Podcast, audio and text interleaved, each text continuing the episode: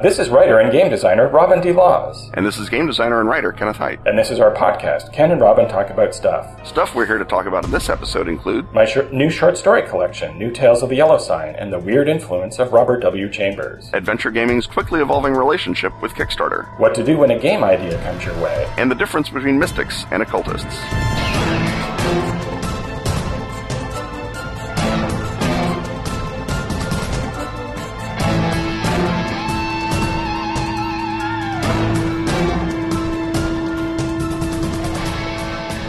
And now it's time for uh, Among My Many Hats, uh, because we have so many hats uh, that we must s- uh, sort among them. So let's sort over to one of Robin's hats. Robin, tell us about New Tales of the Yellow Sign. New Tales of the Yellow Sign is my uh, upcoming collection of short stories based on the uh, mythos of Robert W. Chambers, who wrote the famed Yellow Sign stories.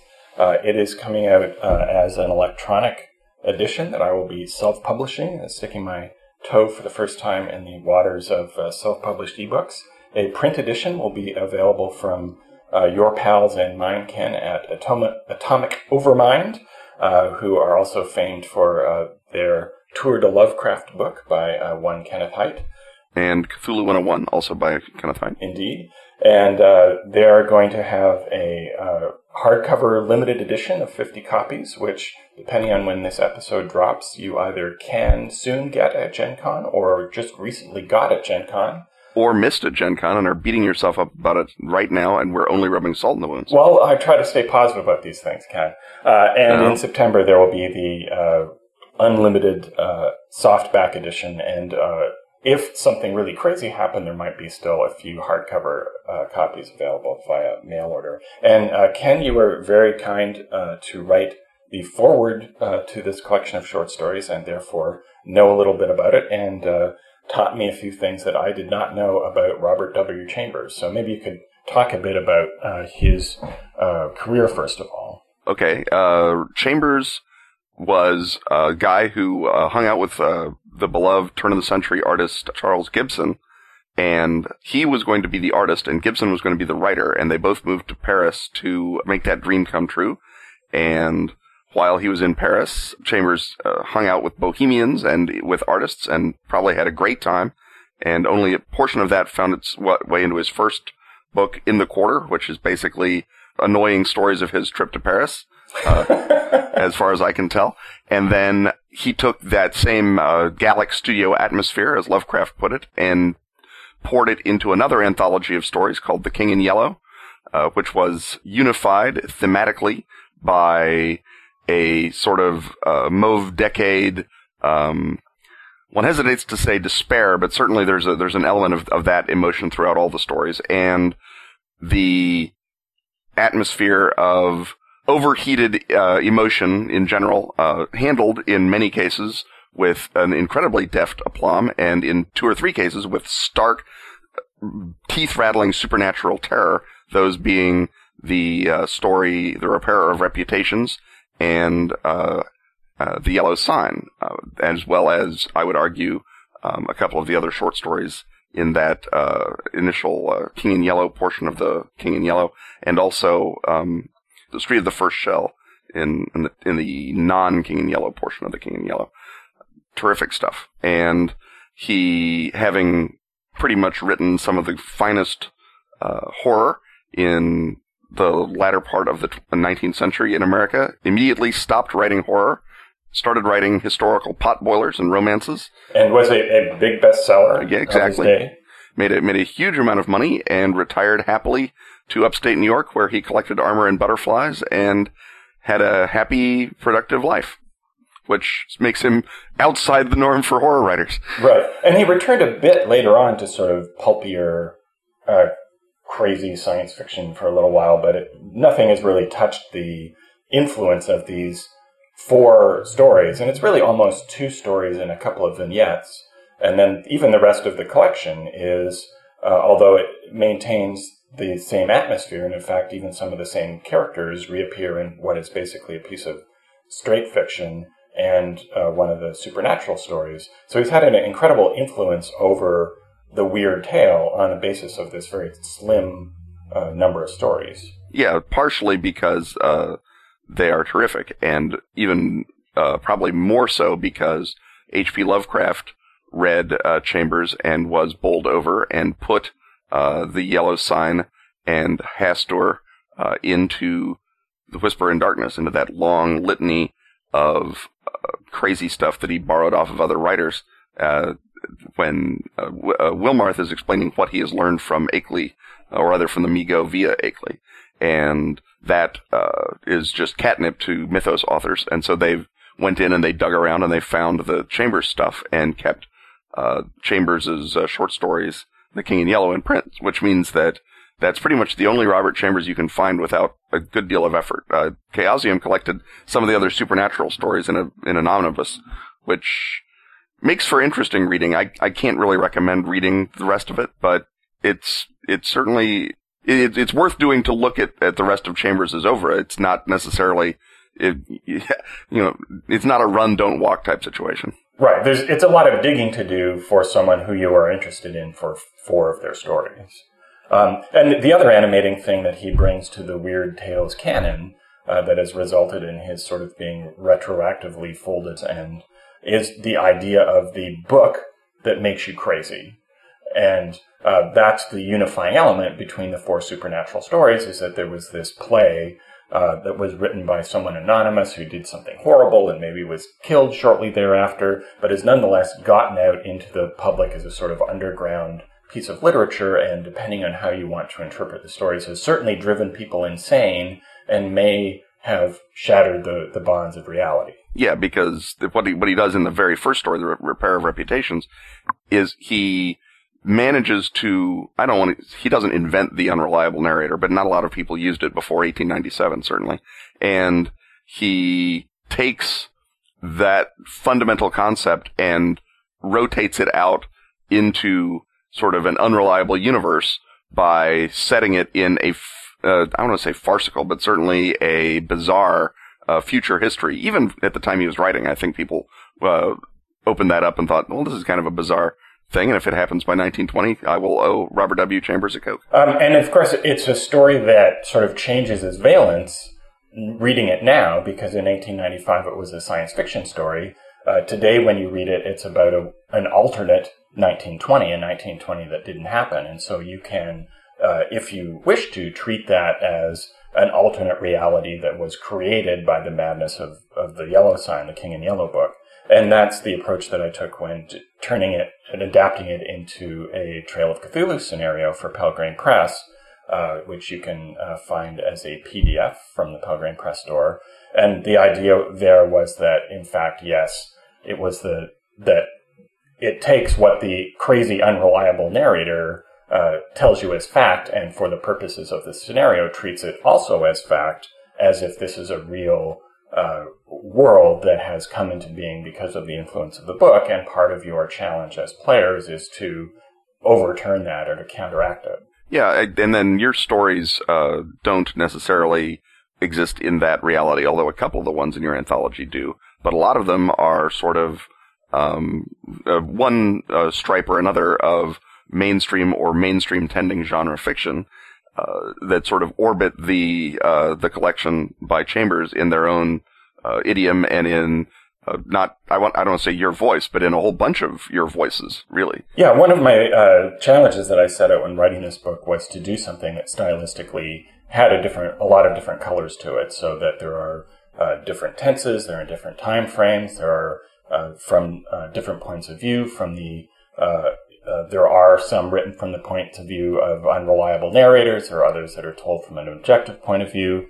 And uh, together, I really wanted to find as many different stylistic containers to play with this idea as possible. Because for me, I think that in horror fiction, the idea of the concept or the artistic expression that leads to madness is one that I think is very fruitful and allows you to go off in a lot of different directions, and that in a way it is uh, just as his Chambers' use of the unreliable narrator in uh, 1895 was, if not unprecedented, very forward-looking. It enables you to sort of push the style of the horror story in, in all sorts of different directions, and that it is a form of horror, the horror of of madness and, and reality and not knowing where your feet are that I uh, find personally uh, that's what scares me. I don't. I'm not scared of say you know a lot of Stephen King style cautionary tales, which you know in which people who are either foolhardy and disobey the rules that are given to them, or just bad people are then punished. That doesn't seem scary to me because I don't identify with those characters, but I do identify with just ordinary people who are confronted with madness for no good reason. And that's basically the, the concept uh, behind The King in Yellow is that anybody who just picks up this book, whether they've been warned not to or not, uh, or e- even you can be affected by it, even if you don't pick up the book. Uh, and that's sort of an idea of the contagion of madness. You also get that in Maupassant's uh, The Horla, for example, where you've just got this sort of uh, epidemic of craziness or danger that has suddenly hit the world. And I think that that is a very modern idea. It's a very contemporary idea and one that you can explore in a lot of different ways. Yeah, I think um, in the in the foreword I mentioned that I suspect Chambers draws more from de Maupassant than a lot of well, there isn't a lot of Chambers criticism, but that the majority of Chambers criticism seems to think, and I haven't read enough de Maupassant, and my French isn't good enough probably to read enough de Maupassant to know um, uh, one way or the other, but I noticed the same sort of strong parallel that you're talking about, certainly.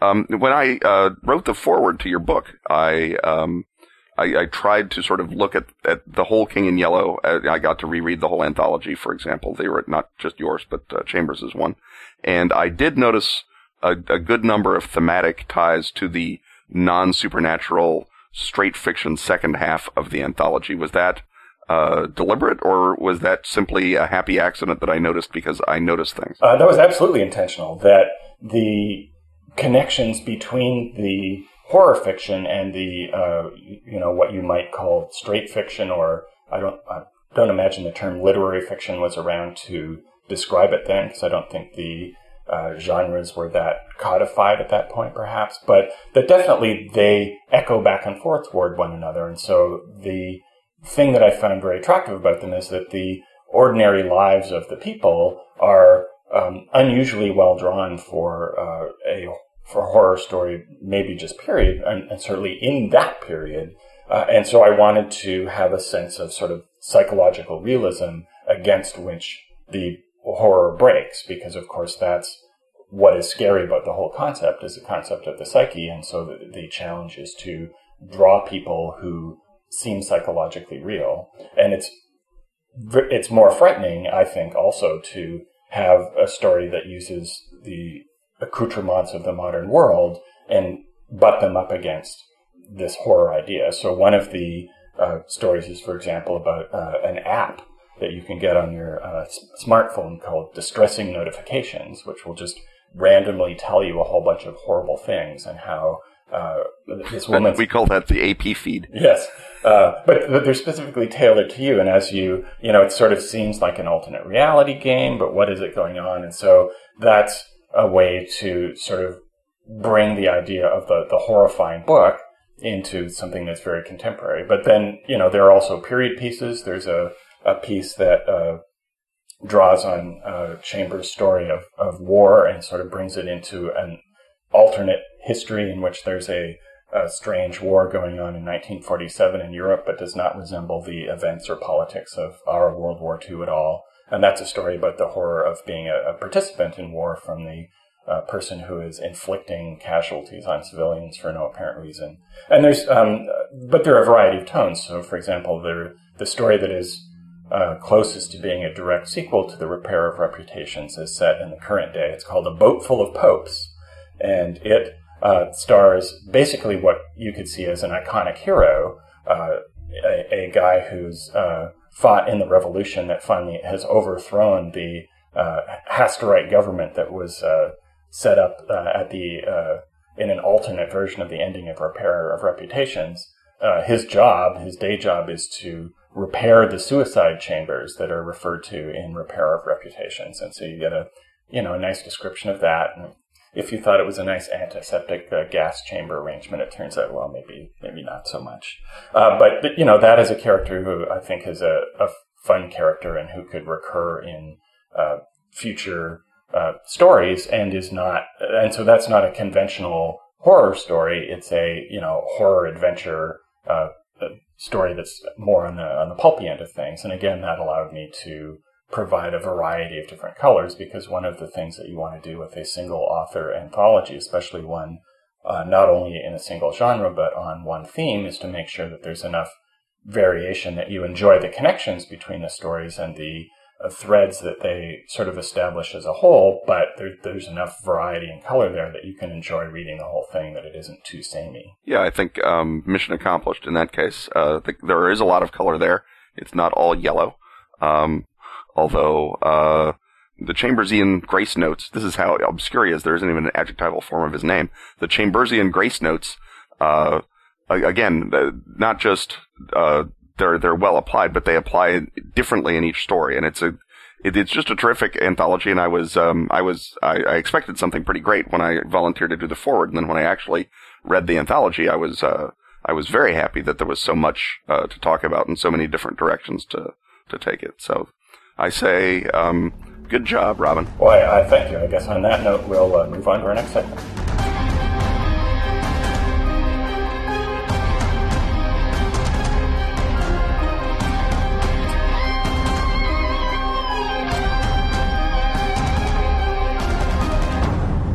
Okay, so I thought we would now uh, start our uh, first installment of uh, yet another of our multifarious segments called The Business of Gaming, in which we'll look at uh, the adventure gaming hobby from a sort of business point of view because uh, we as gamers are very interested in what allows games to exist and why uh, our favorite companies are making certain decisions and how they're able to do things and what limitations they face.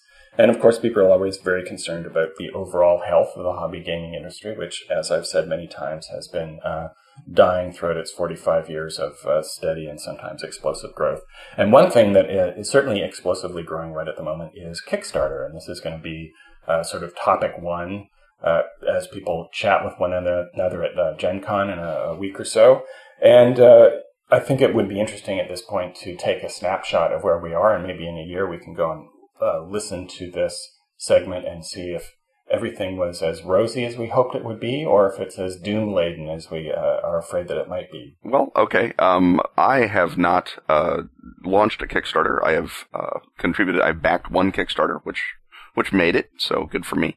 And you have been a crucial uh, linchpin of the Stoneskin Press Kickstarter, launched by our corporate um, uh, master Simon Rogers as which we have discussed, I think, in a in a in a teaser segment somewhere on the on the mythical Pelgrane website. Uh, how did the how did the Stoneskin Press Kickstarter experience go? Let's work out from there. Um, now, being a cautious Canadian, I'm always worried about how things are going to go, and certainly the prospect of launching a fiction line through Pelgrane was not necessarily something that you could assume was going to be a home run right off the bat. And uh, so when I, you know, first saw that the initial projected uh, target was five thousand dollars, and we would need to make five thousand dollars in order to fund the project and have any of those pre-orders uh, come good, uh, made me a little nervous. And uh, my nervousness turned out to be completely ill-founded because in three days we passed the five thousand dollar mark, and by the end we were up to uh, 12,500 uh, or so, which basically took us to 250% of our initial target. And so in a lot of ways, what the Stoneskin Kickstarter did, uh, which for those of you who have not rushed out and listened to that test segment that Ken alluded to, is a series of initially four fiction anthologies and what will be an ongoing line of fiction anthologies. Uh, the first one is called The New Hero, and those are stories of iconic heroes, uh, mostly new characters, a few uh, recurring characters, uh, there's uh, in the middle between the two two hero volumes. There's a book called Shotguns v Cthulhu, which is action-packed stories uh, in H.P. Lovecraft's horror mythos, uh, featuring a, a, delightful story by Ken. Uh, the New Hero One also features a delightful story by Ken and uh, features a, a, a, skip tracer who travels between alternate histories to track down fugitives. the third book is another New Hero book, and then hopefully for uh, Christmas, we will have uh, The Lion and the Aardvark, Aesop's New Fables, uh, which are a uh, collection of stories in the classic fable format or various farragos and variations thereof. And uh, that features not only uh, people from the science fiction and fantasy writing community and the game community, but it continues Stoneskin's mandate of crossing genres, and so has uh, representatives of uh, film, YA, journalism, crime fiction, and it really represents sort of the growing expression of the mandate of the whole line, which is to create engaging fiction that crosses the boundaries between not only genres but different writing scenes. And so uh, it's a very ambitious creative prospect, and we wanted to see if we had drummed up enough interest over the approximately two years that we've been talking about this being in the works. And it turned out that we had. And I think that our experience was pretty typical in terms of there was a, an initial uh, big flurry uh, then uh, for most of the month period, uh, there was a slow ticking up, and then at the last couple of days, there was another uptick. So we were, uh, although kind of figuring out as we went along, which is a good way to do things, is to be really prepared with the content and then jump in and try and make the business end of it work out. Uh, we found ourselves, for example, uh, having to a grope for uh, stretch goals, and we came up with some really cool ideas that maybe we wouldn't have come up with at the beginning of the process because we were under pressure to make that happen. Um, and we've also learned a lot of lessons that we want to apply to the next Kickstarter campaign, which will be for Hillfolk, my drama system game of uh, where you weave a narrative of uh, dramatic interaction and playing Iron Age Raiders. That'll be in mid-September, and what we're doing is taking the lessons from this Kickstarter and applying them to that. So, for example, just out of spontaneous kookiness and a desire for cupcakes, uh, Simon and Beth set up this system where you could pledge $3 to get a cupcake for Beth. And they created a, uh, a graph where you could see uh, the number of cupcakes appearing on the graph as you, uh, as more people pledged cupcakes. And basically, uh, what that was is, uh, I think that was brilliant in a couple of ways uh, a it's a business model in which you charge a 60% markup on a cupcake and then eat it. Yeah, that's that, that's um that that's actually fairly audacious in and of itself. It, exactly. Uh, but B, what it really did is, you know, it wasn't really about getting cupcakes. It was about creating a sense of fun and a sense of spontaneity and uh, of personal uh, interaction with the people who are creating the content. So uh, one of the things about Kickstarter that's really exciting is it sort of gets around the whole fears of internet piracy by plugging people back into the thought of in order for creative work to exist, for you to enjoy, somebody has to pay for it.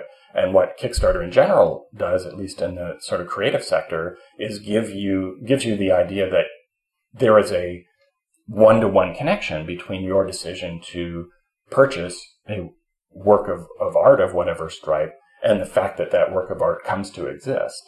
And part of that is about uh, being more accessible to people, just as part of the social media revolution is about being more accessible to people. And it kind of reverses the whole, uh, you know, literary feel of uh, trying to create a press that has uh, sort of a lofty, impersonal uh, Olympian uh, detachment from the world, or even uh, of having writers whose persona is is detached from the world. And you see that in other ways too. In fact, uh, Margaret Atwood, who uh, would pretty much be anybody's definition of the you know doyen of literary writers, uh, is currently, or may have just wrapped, a Kickstarter herself. And what she's doing is she's creating a platform specifically for creative people of all stripes to interact with their audiences and create that sense of community that we in gaming already have, but in more arts oriented uh, sectors, whether it be literary fiction or visual art,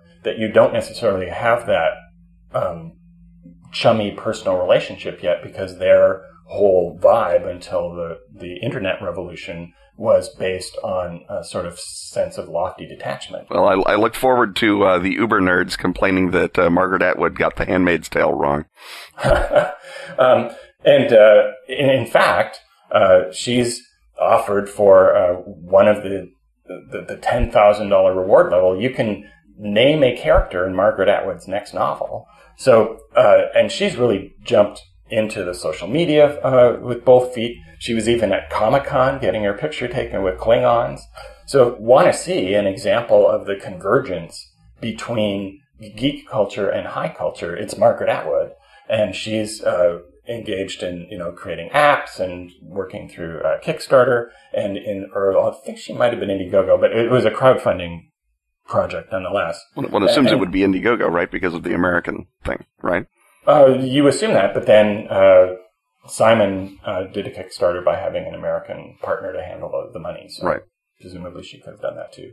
Um, so, at any rate, uh, I think that in, in Kickstarter, you are seeing something that's bigger than just a really cool, emotionally engaging way for hobby game companies to uh, set up pre-order systems for their nearly completed games, which is the way I think that we mostly kind of want to do it in the way that works in our sector, but um, a positive way for uh, other sectors of the arts to come by uh, sometimes being dragged and sometimes enthusiastically to what evolved naturally and organically for to the super plugged in uh, internet savvy adventure gaming crowd. And I think to uh, bring it uh, slightly back to the business of gaming, um, we should note that the model seems to be uh, sort of applicable across market segments. We, I, I don't think we've seen a, a, a major industry leader. I mean, we haven't seen WotC or, or Paizo do a Kickstarter yet, but I think, uh, White Wolf did a Kickstarter for, uh, the, uh, vampire, um, one, one of the new vampire books. Although, uh, Paizo is, going to kickstart their, computer game version of Pathfinder. Yeah, I think they were kickstarting the demo reel for the computer game version of Pathfinder. Right. Not quite the same. And that's thing, several levels of iterations of things from a finished product. Yeah, but yeah that's, go. that's sort of the opposite of, um, uh, of something like, uh, uh, Will Hindmarch having always, never now pretty much all done and just kickstarting it so that he could, uh, legitimately pay himself to do that last 10% of the project, which as writers, we both know takes 30% of the time and effort. Yes, exactly. So I, I think that uh, essentially where we're at is a there is kind of a formula emerging. It's still new enough that you can kind of jump in and figure out what that formula is along the way. We will have a smoother version of that formula for the Hillfolk Kickstarter, and hopefully one that uh, doesn't upend the spontaneity and the. Uh, in a sense, I sort of feel that people like it when you're kind of surprised by the amount of money they pledge, and then you have to struggle to find new stretch goals. Nonetheless, we're going to plan our stretch goals a little in, in, advance, and we will have to come up with some uh, fun, uh, emotionally compelling equivalent of the cupcake meter. And now, of course, you can you can wind up uh, biting yourself in the foot there, um, where Evil Hat, for example, when they did the um, uh, Kickstarter for the Dinocalypse Now novel, uh, wound up as a stretch goal uh, at some point offering four or five novels. I forget what it wound up being, but it was some ridiculous number of novels for the price of one, which when it's talking about electronic publishing, I suppose is okay in terms of, um, uh, you know, uh, inventory or printing or whatever else, but it's not the ideal way to run a railroad. And you similarly can find situations where you promise an ambitious stretch goal or you promise an ambitious, um, uh, uh, uh funding level and it turns out that between the vagaries of shipping or because one or another thing takes longer or costs more than you thought, you end up losing money even on a, on a successful Kickstarter. And right. that's, of course, the hidden, uh, uh, uh, nightmare side of, of Kickstarter, both for the small creative and for the audience who may find themselves, uh, through no fault of their own, bereft of anything, much less a stretch goal, if the guy running the Kickstarter is not quite able to do all of the math at the beginning. And again, it's not, um, it's, it's not proven math yet. We don't know what the math is. So there's an awful lot of ways things can go sideways on you. There should be a ratio for what a new stretch goal costs you versus what the amount of that stretch goal is. But it's very difficult at this point to know what that number would be. Um, and if you're really incautious, you may bring about the Kickstarter uh, collapse that everyone fears when too many major projects uh, fail to deliver anything and keep people's money. And I think we're insulated that uh, from that to the degree that people uh, like Will, as you mentioned, have already put in essentially all of the effort, and you're just getting over the starting line or the finish line, so that you're not uh, the chances of your failing to deliver are low, unless, as you suggest, you've completely mispriced all of your extra goodies. And there presumably must be a math for figuring all of that out, but everything is so new that we haven't arrived at what that math is. So one of the things that we're going to have to do is talk to one another in the adventure gaming sector and get more of a handle on, you know, how you should be pricing stretch goals, uh, in a, so that creates a whole other level of is your stretch goal a marketing expense? Is an expense that drives up the budget of your project and causes you to revise it?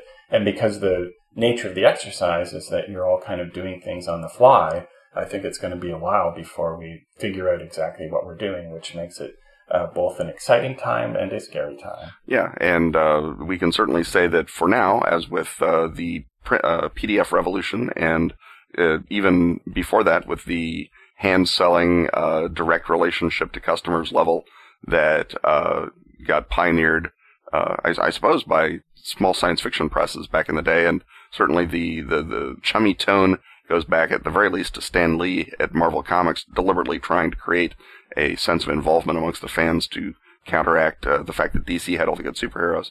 Um, I think that uh, you, once again we are out there uh, ahead of the pack, which can be both uh, great because we get to uh, uh, figure out everything uh, before people ruin it, and it's dangerous because we might ruin it. So, yeah, there we go. Kickstarter, threat or menace, really. Exactly.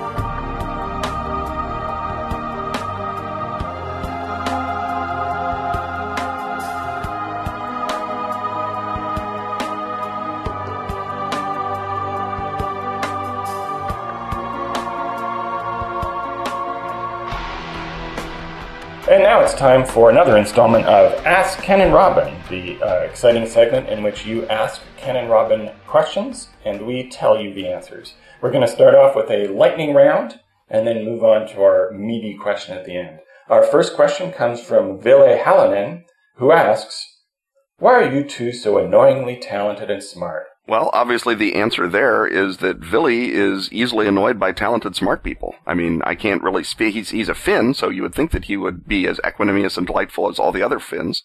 But maybe he just has like, it's like a, um, uh, system specific allergy or something. I can only hope that Villy gets some sort of topical ointment for that and uh, ceases to be annoyed by how talented and smart we are. Robin? Uh, it's a variation of the standard question that we often get at panels, which is how can you stand being such geniuses? And I can just say that we, we bear it with uh, relative equanimity. Yeah, I think with a certain charming modesty and grace. Uh, Ken, the next question is. The next question comes from uh, my old uh, college buddy Sean McMahon, who asks Do helicopters eat their young? And uh, the answer, if you are, if Sean has become an EMT or uh, anyone in, in a position to possibly commit you to a hospital stay, is what are you talking about? Of course they don't. But you and I know full well that if helicopters didn't eat their young, uh, the parks of this great land would be overrun with uh, tiny remote-controlled helicopters, and uh, the net, the natural balance would be thrown completely out of whack. Steve B asks, do you see a potential comeback for the popularity of action movie role playing? I think this is a covert way, a very polite way of saying, hey Robin, what the heck is up with Feng Shui? Why isn't there another edition after so many years? And the answer is, uh, this uh, may be in the works. If we can get the schedules of three extraordinarily busy people, one of them being me, to coincide, and that's as much of a hint as I can extend.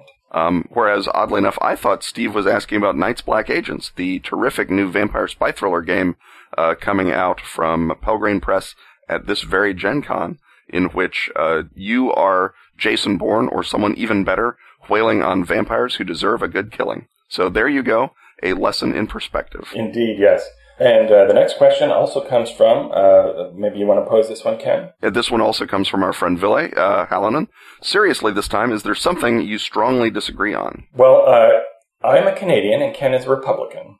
So uh, we do disagree on uh, politics on pretty much every way, shape, and form, although with extreme cordiality, and we enjoy talking about politics with one another. Because we are both grown ups. Yes. Uh, and we're trying to figure out uh, a way to possibly sometimes do uh, little political segments, have a politics segment, uh, a hot segment on the show. But uh, we need to approach the tone of that very carefully because although uh, we can happily have a conversation about politics in which we disagree on just about everything, but still enjoy analyzing what's going on, we don't want to anger up people's blood too much. And of course, it is uh, politics season, the Super Bowl of politics, if you will, as a American politics. This is my most exciting, fun time. Never mind the Olympics. I'm going to follow the uh, each jot and tittle of the presidential election. So maybe we'll find a way to, or, or uh, we'll essay a single politics hut segment a little later on and see if we were are covered in opprobrium and ordure. Uh, there's also the uh, possibility that at some future Cinema Hut segment, Robin and I may uh, butt heads, um, uh, aesthetically speaking. I strongly suspect that Robin uh, misapprehends the Western, for example. So that could happen. I, I think that's unlikely, but we'll, we'll, have to find out. now we get on to the main question. This is from McWolf. And the question is, what's the first thing you do when you get an idea for an RPG, an adventure, or gaming supplement? Uh, the first thing that I do when I get an idea is I uh, forget it because I get a lot of ideas, and uh, if I stopped and wrote them all down and did things with them, I'd never get the ones that I'm actually being paid to do finished.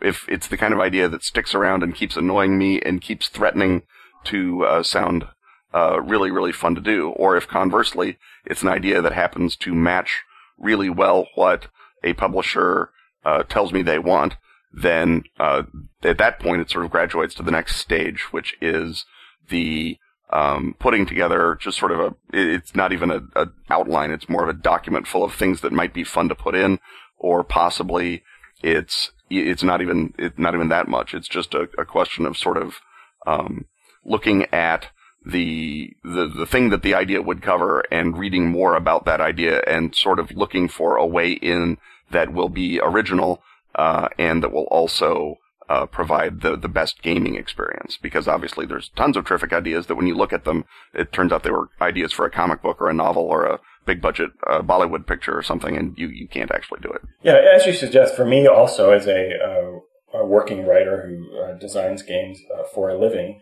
uh, the first thing, the first question is, is this an idea that I'm being asked to have, or is it an idea that is just coming to me spontaneously?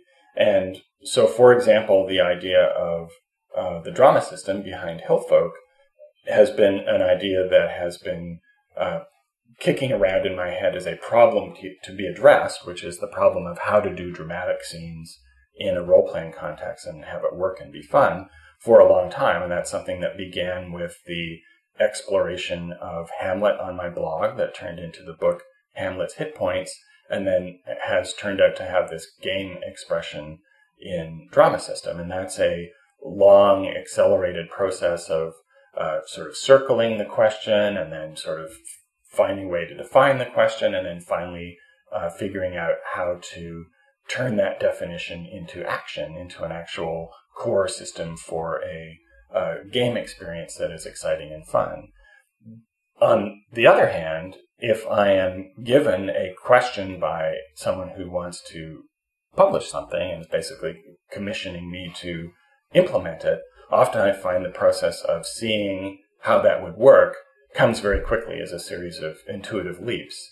Uh, and that starts with, you know, what is it that they're trying to accomplish? What do they want that game to be? And often the, the challenge there is not in having or developing the idea, but as you then go on to design the game, making sure that everything you do feeds into that single idea. So the key always is not so much having the idea as in preserving it and sticking to it and being aware of it at all times. And as Ken suggests, one of the ways to do that is to write an additional uh, an initial document that lays out what your goals are and what uh, what problems you're trying to solve or what experience you're trying to create. Yeah, the um, uh, the the initial idea is uh, in in a lot of ways, it's writers uh, uh, tend to annoy people by saying that ideas are a dime a dozen, and we all have more ideas than we uh, can ever use.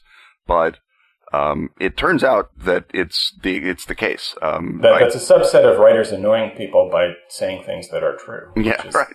the, the job of the writer in general. yes, and in, in this case, it doesn't necessarily have to um, uh, come in a deeply felt uh, uh, novel of growing up in the Canadian wilderness. So it can just come right out and annoy you. Uh, see Ville Heinonen previously. Uh, my favorite expression of that idea actually came from Mel Brooks, who said that the difficulty is not having ideas, but deciding which ones to develop. And he described the process of, you know, he's constantly getting ideas and writing them down on yellow legal paper, but it's taking the idea to the next stage of something that's realized. Uh, when you're writing fiction, for example, often you'll have a, an idea that seems interesting. If you just sit down and start writing, you will get possibly two or three days in and you'll hit a wall because all you had was sort of an image or a starter, but you haven't stepped back to have the full idea and to understand coherently what it is that you're trying to do. So that having an idea, uh, if it's going to be a successful idea in a way, is having a goal, knowing what it is that you want to accomplish. And so, uh, even with the very exploratory process that led to Drama System, I knew all along what the goal was. I didn't necessarily initially know what it was that I was trying to emulate and therefore did not yet have a mechanism for emulating it, but I knew what it was that I wanted to do. And you can see when you go around the floor of a show with a big dealer's hall like Gen Con and see the new games, you can check out the ones that have a strong idea behind them because those are the ones where, assuming that the person behind the booth knows something about what it is, the product uh, that you're asking about, they can clearly express what that is and what the point of it is. But surprisingly often, they cannot clearly express what the idea was because they didn't really have a sharp idea. What they had was a, a variation on somebody else's idea or concept or game that they wanted to uh, put their their toe in the water and play around with, and they haven't quite worked it into the the shape that it needed to develop to be a compelling product that I need to get. Or in some cases, they, they had the idea, but they aren't able or weren't able either at that initial stage where you and I are, are sort of guarding the idea and figuring out what, what shape it's going to take and where you're going to aim it. That they had that idea and then immediately managed to muffle it in their own mind. Uh, it's not that the, the, the book was produced without ideas. It's not, um, uh, you know, the, the phone book or, um, a Jonathan Franzen novel. It's, just um, something that uh, they had maybe four or five ideas and couldn't pick, or they had one idea and let it get misshaped because they uh, thought that all of game books had to look like uh, vampire uh, instead of the way that their idea necessarily needed to look, or whatever it happens to be. It's it's not that uh, these people are, are uncreative or, or bereft of of of even a, a, strong central idea. They often they don't remember what it was, or they've forgotten what it was, or no one had at any point asked them to say in you know a, a Twitter post or an elevator pitch, "What is your game about?" Because all they had to do was uh, tell their their buddies who they've been running this campaign for for you know a year or whatever. It's going to be a book of our campaign, and then everyone got it. Right, and and what that is is a case of having an intuitive idea, a feeling that you want to recreate for other people and not taking that next intermediate step of saying, what is this intuitive feeling when I express it concretely in, as you suggest, a Twitter sized explanation? So I guess my, my ultimate answer to that question then is the first thing that I do when I get an idea is I figure out what idea I just had and I shape it and commit it to memory and try to remain faithful to that idea through the long process of developing it. And um, just because I'm curious, the uh, drama system uh, setting, the included setting is Hillfolk, which is Iron Age barbarians in what looks an awful lot like uh, ancient Palestine. Was this an idea that you had had separately, and you said, "Goodness, wouldn't this make a fine introductory uh, setting for Hillfolk?" Or was it that the logic of Hillfolk led you in, ineluctably to the uh, Old Testament? The logic of Hillfolk led me to need a setting that was very contained, where the uh, main characters in the uh, dramatic cast are basically all together, and although they're periodically interacting with other people, they are mostly interacting with each other.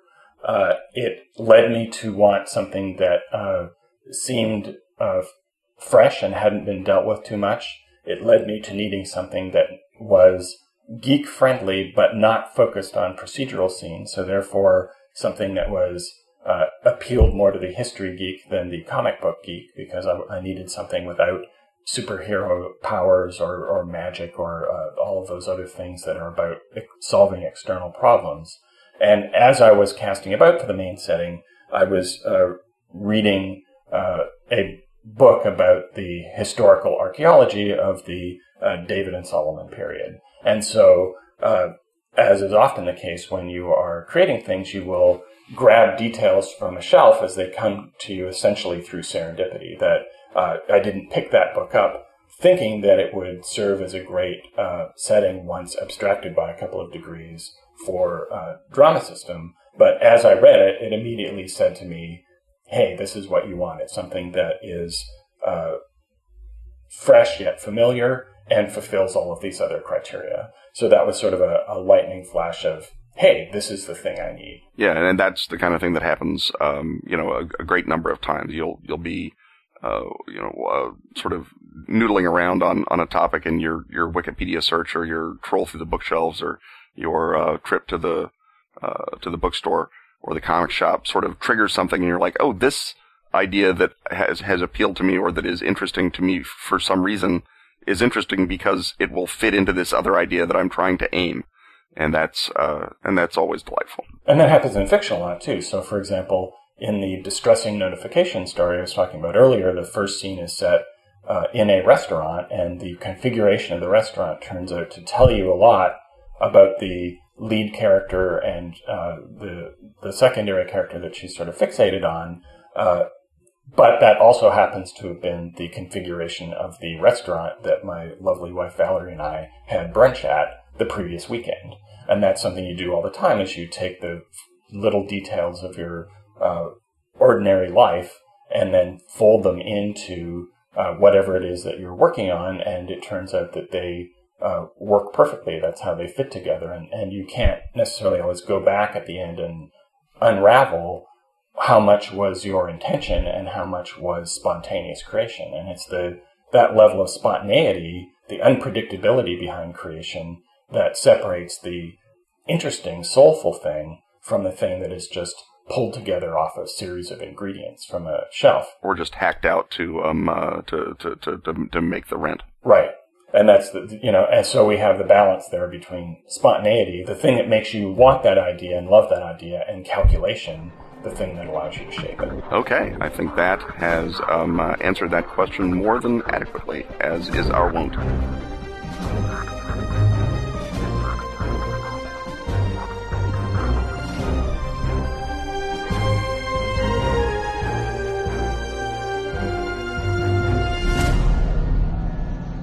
So we uh, come now to our second installment of our ongoing series, Consulting Occultist, in which Ken dons the mantle of the uh, expert into all things esoteric and lays uh, the 101 on us. And in this case, I thought that I would uh, begin with a abstract question and then sort of go back a bit and, and fill in why I'm asking this abstract question. So the question is, what's the difference between a mystic and an occultist? And I asked this question because recently I was reading uh, an interesting book, which uh, I think, I don't know if you've read this or not, Ken. I think you might consider it a bit of a primer for your needs, called Occult America The Secret History of How Mysticism Shaped Our Nation by Mitch Horowitz. And he's a writer who uh, has uh, been a New Age publisher before um, and has a uh, an ideological commitment into the value of uh, the New Age movement. And this is his book that basically takes snapshots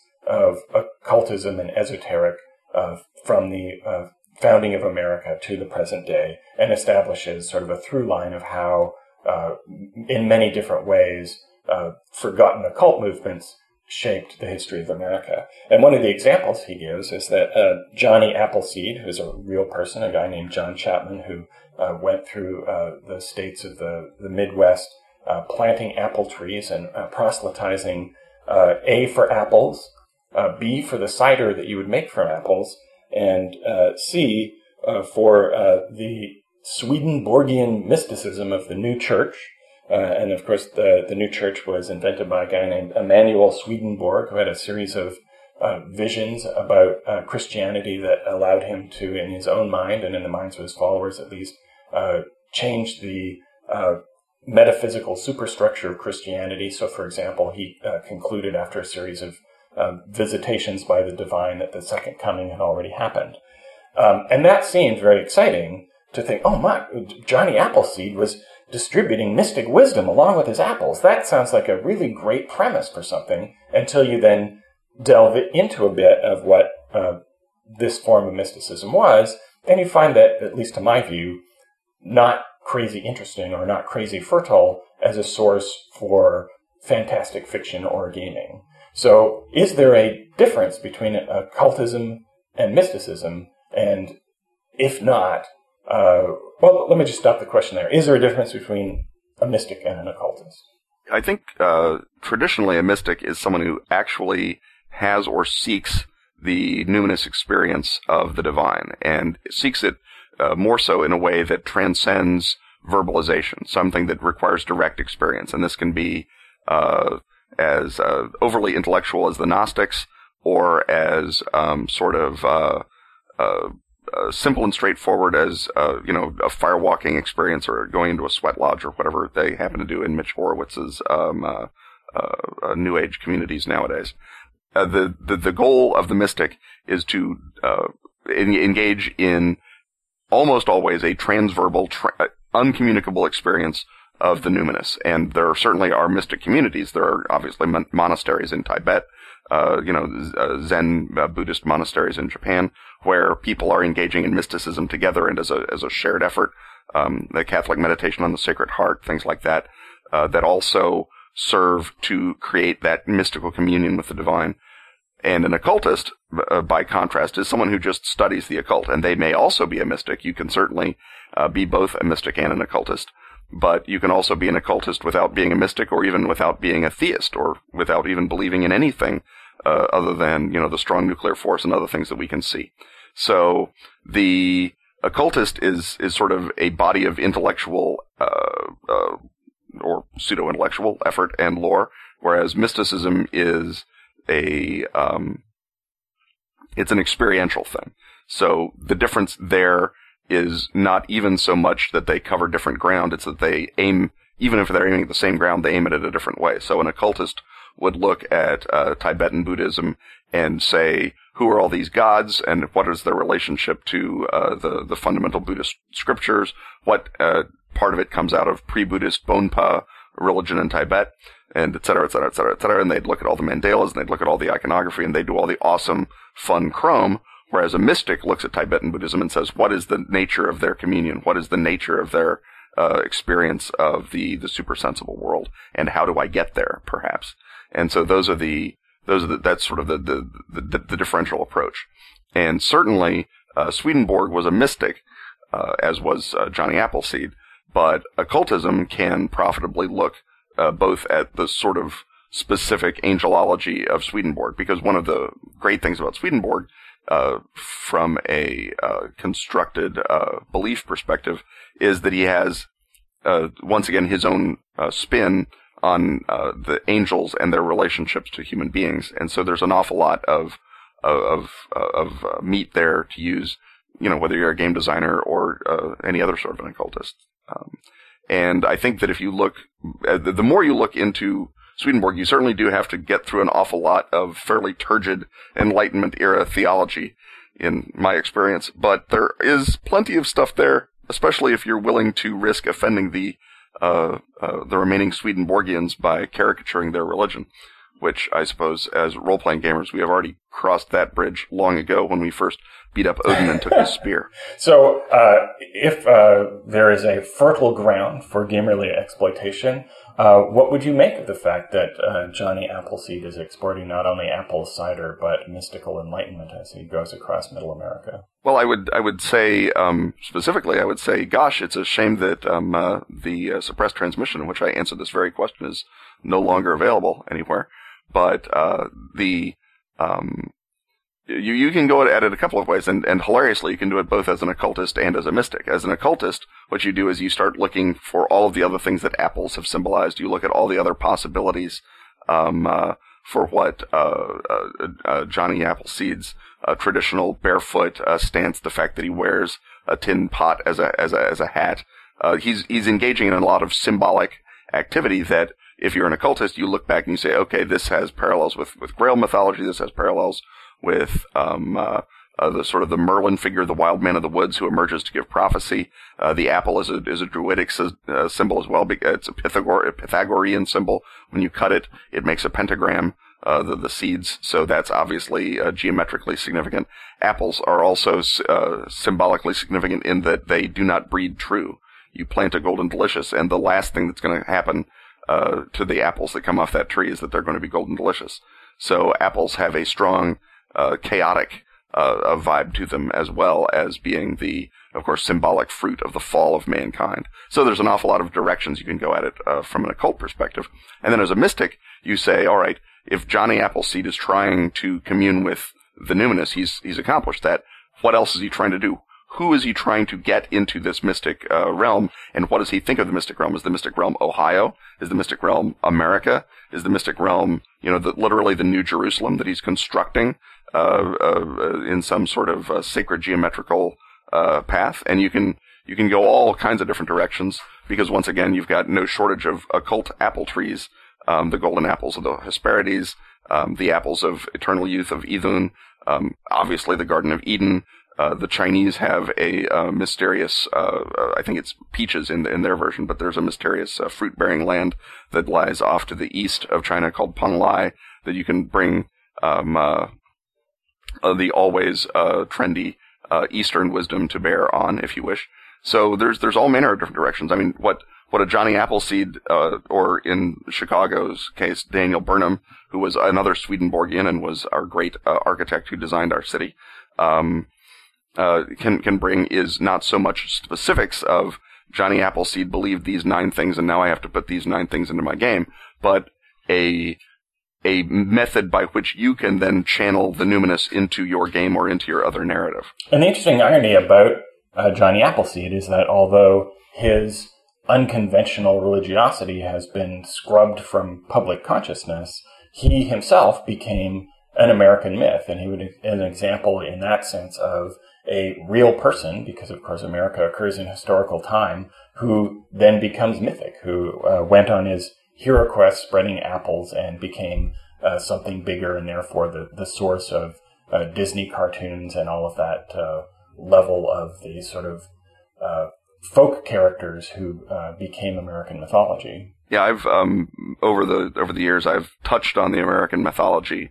I haven't yet, uh, you know, talk about what happens when you get an idea. I haven't yet figured out a proper medium in which to express the notion of the American mythology, but there is certainly an awful lot of it for, as you say, a country that exists in historic time and was founded by good, um, uh, God-fearing Puritans who wouldn't have held with any of this nonsense. Well, and, and he is actually a great fertility god for right-thinking Puritans because he is about as sexless a uh, a fertility god as you could possibly imagine. Well, the Puritans uh, uh, liked sex well enough; they just uh, wanted you to, you know, make sure that the Congregational Church knew all about it. They could not have been fruitful and multiplied and filled the land uh, had they not uh, enjoyed sex. The Puritans get a bad rap by people who are a- really using them as a club to beat on the Victorians with, but that's a different segment, I suspect. Uh, that is a different segment, and since we seem to be diverging into another segment, I guess it's time to wrap another exciting episode of Ken and Robin Talk About Stuff. Having once again succeeded in our goal of talking about stuff, it's time to thank our sponsors Dork Tower and Pelgrane Press. Find our website and see how adorable we look when drawn by John Kovalic at kenandrobintalkaboutstuff.com. Leave comments, words of adoration, and questions for our Ask Ken and Robin segment. Or seek us out on your social media platform of choice. On Twitter, Ken is at Kenneth Hite. And Robin is at Robin D. Laws. See you next time when once again we will talk about stuff.